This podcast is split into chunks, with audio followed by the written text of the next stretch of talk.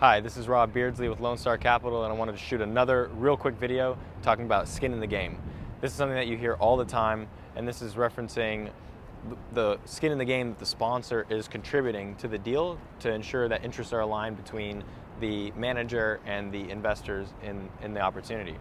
And one way that sometimes sponsors or other participants of the deal uh, claim their skin in the game is via their guaranteeing of the loan or uh, being a loan cosigner. And since we're typically talking about non-recourse loans, this claim is, is dubious at best.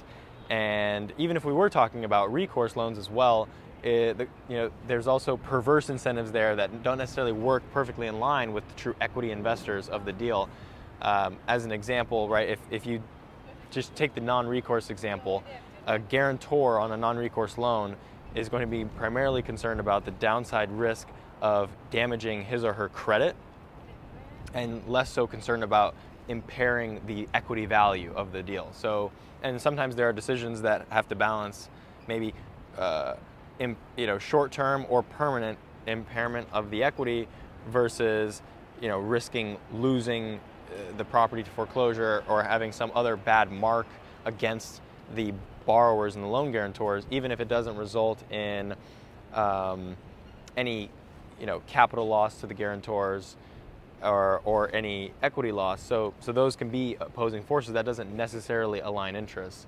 And so always be uh, leery if someone is trying to claim their way into a deal or say that our interests are aligned or I'm contributing uh, my skin in the game via this, this co-signing of non-recourse debt. Really truly, and you hear this everywhere, the only real skin in the game that truly aligns interests is, is cash invested out of pocket on the same terms as the other investors in the deal. Thanks for watching.